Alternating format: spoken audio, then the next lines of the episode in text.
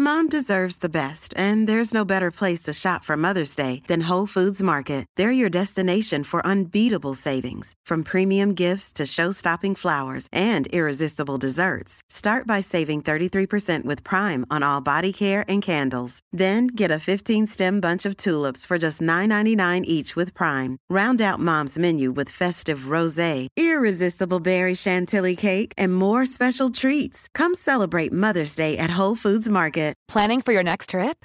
Elevate your travel style with Quince. Quince has all the jet setting essentials you'll want for your next getaway, like European linen, premium luggage options, buttery soft Italian leather bags, and so much more. And is all priced at 50 to 80% less than similar brands. Plus, Quince only works with factories that use safe and ethical manufacturing practices. Pack your bags with high-quality essentials you'll be wearing for vacations to come with Quince. Go to quince.com slash pack for free shipping and 365-day returns.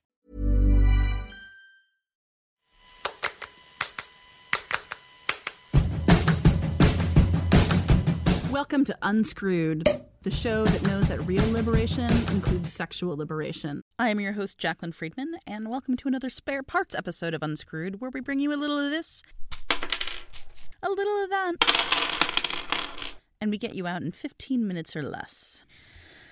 Unscrewed Nation, I am recording this late Monday night, and I am very fucking angry about all the revelations about New York Attorney General Eric Schneiderman being an abusive asshole and trying to pretend it's BDSM.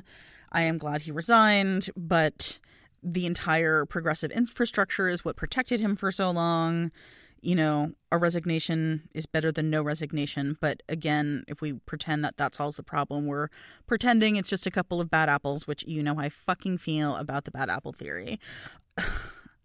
I just have a few things to say, and I promise most of this show is going to be nice and fluffy because there's only so much of this we can do. But between Schneiderman and Junot Diaz and DJ Khaled talking about like women owing him oral sex, but he refuses to ever go down on women. By the way, I wrote about that for Teen Vogue, so if you want to read my take on that bullshit, that's where you can find it. I just want to say, like, don't let men pretend they get to set the fucking terms of sex or tell you you're not cool or progressive if you don't like how they want to fuck.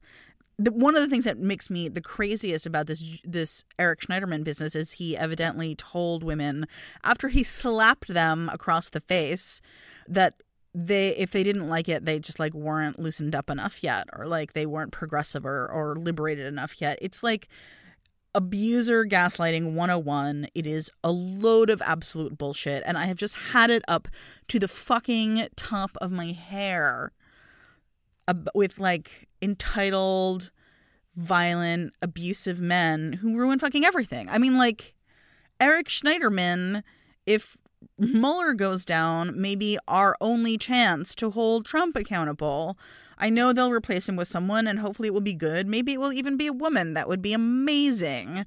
So, you know, whatever. But like the people that we count on the most, like they still are abusive fucks, right? Like male violence undermines everything, including whatever parts of democracy we actually have previously had.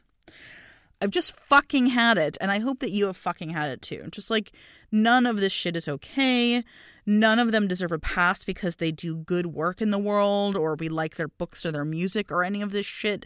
It's not fucking enough. And it's not enough. I saw on somebody's thread, like, as soon as the Juno, Junot Diaz news broke, like, well, isn't there room for forgiveness? Like, he has not fucking asked for or attempted to earn anybody's forgiveness, as far as I'm aware. He made some mealy mouthed statement about how he's, you know, holding himself accountable for his actions, but he didn't enumerate any of what those actions are or how he's being held to account for them. So, like,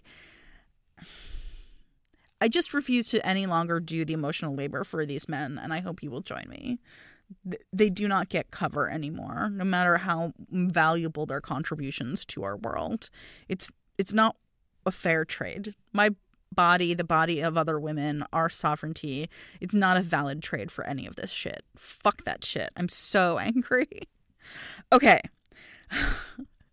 More on this. I promise we're actually going to talk about how to heal masculinity uh, next week with Karen BK Chan, and it's going to be amazing.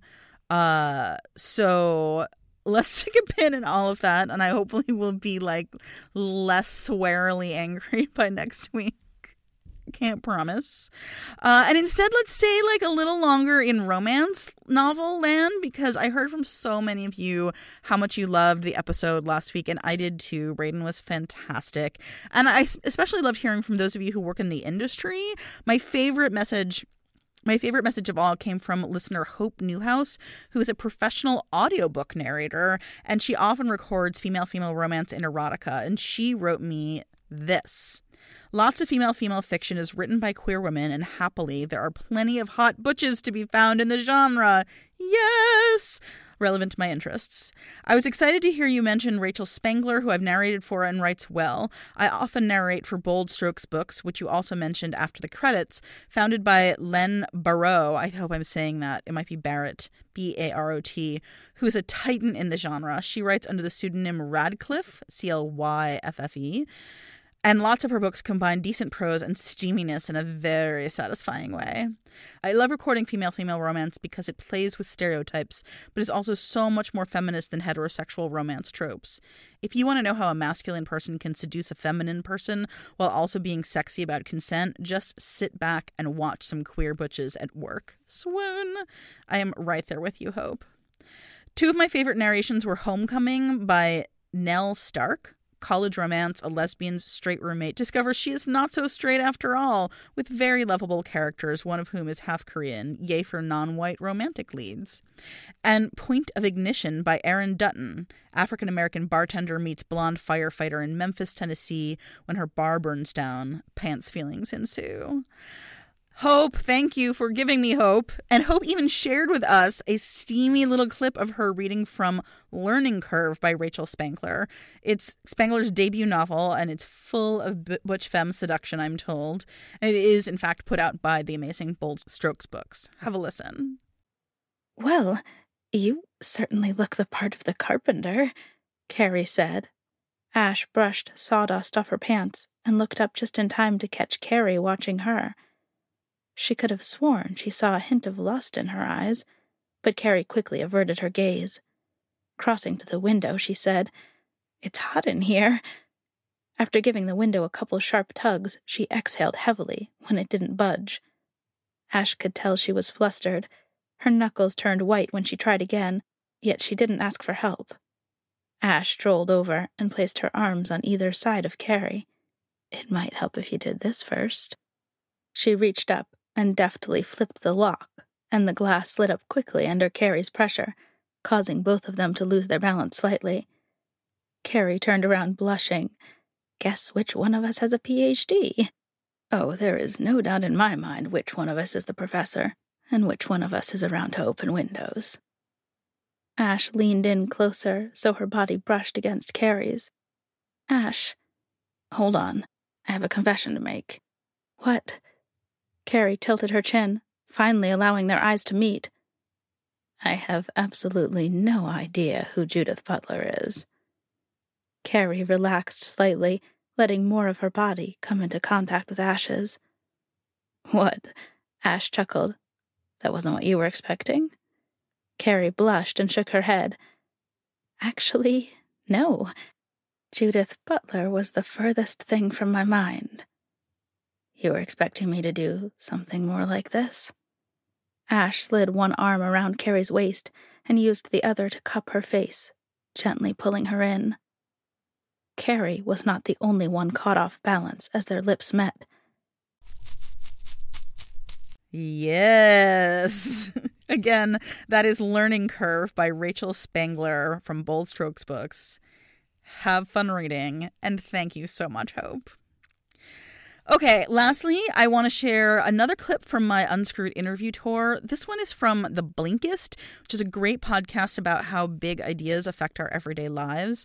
I talked to them in November, and this clip is about a subject that I've been quietly obsessing over for like a decade the history of the phrase girl power. It struck me that words are really important in your work, specifically you know, precision and the specificity in deploying the right words. And you work to explore all the insidiousness behind what seems like a really innocent term that all of us, uh, well, 80s kids and after will know, but it's girl power. Even in advertising campaigns today, girl power is everywhere. I saw it on a T-shirt that I think they were selling at H&M the other day. Can you talk a little bit about what's wrong with girl power? I mean, there's nothing wrong with the phrase girl power inherently.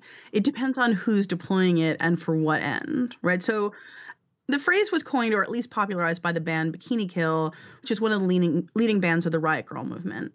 And girl power became somewhat of the slogan of the Riot Grrrl movement. Now, the Riot Grrrl movement of the sort of mid 90s was incredibly political. It was originally about creating space in punk music scenes for women, which were very hostile to women. Women were getting groped in mosh pits and not treated seriously as musicians, and there was a lot of hostile sexism happening in that scene. Um, but the movement took off and they produced zines and they had this very dedicated group of mostly young women fans who wrote back and forth with the artists and they would write back and forth to them and they used nudity and sexuality in really com- confrontational ways both in terms of imagery and their lyrics were like i don't need a dick to fuck right? Like fuck you. Um, and so the, the phrase girl power was very political when it was popularized. But while that was happening, once that sort of started catching on, almost immediately, I think, uh, Simon Fuller, who would go on to basically invent Pop Idol and American Idol, started brewing up a girl group in a lab, basically, which became the Spice Girls. Uh huh. And the Spice Girls adopted girl power as their slogan. And it does this thing that the market does quite often to revolutionary ideas, which is find a way to sort of denude it of any political impact, any transformative impact, and sell it back at a markup, right? So, you know, the most demanding the Spice Girls ever were was like, if you want to be my lover, you have to get with my friends, right? Mm-hmm. you know, they weren't the Spice Girls were fine. I named my second book "What You Really Really Want," right? Like I'm not like anti Spice Girl, but they were the idea of girl power denuded of any transformational power it was just became a product slogan that made girls feel good but didn't challenge the status quo in any way. And it was merged up the yin yang. And then the next group to come along after that to take up the girl power mantle was the pussycat dolls. And the pussycat dolls like threw away the idea of female friendship and instead, you know, basically said, "Don't you wish your girlfriend was hot like me?" Right? Like, and so you know, we see this. This is a pretty common thing that happens in the relationship of markets and movements that movements come up with these really impactful cultural ideas that have transformative power and markets capitalize on them in ways that strip them of their transformative power that was a depressing last sentence, Jaclyn.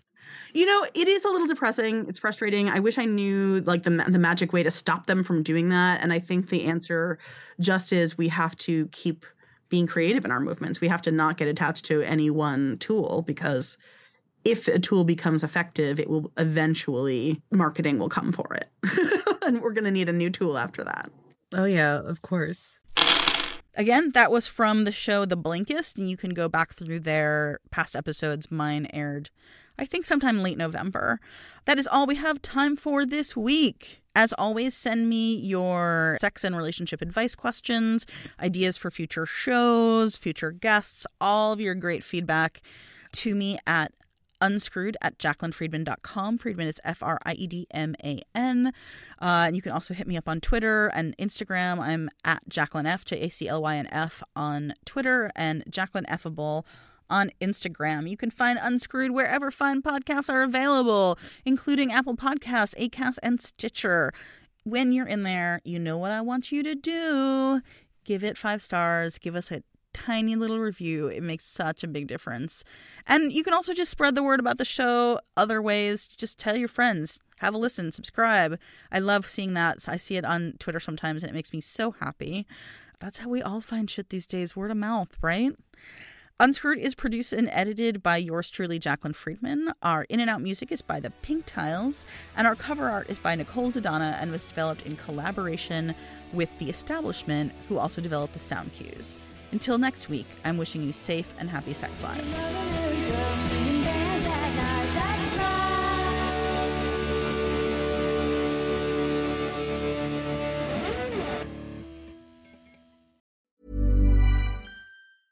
Mom deserves the best, and there's no better place to shop for Mother's Day than Whole Foods Market. They're your destination for unbeatable savings, from premium gifts to show-stopping flowers and irresistible desserts. Start by saving 33% with Prime on all body care and candles. Then get a 15-stem bunch of tulips for just $9.99 each with Prime. Round out Mom's menu with festive rosé, irresistible berry chantilly cake, and more special treats. Come celebrate Mother's Day at Whole Foods Market.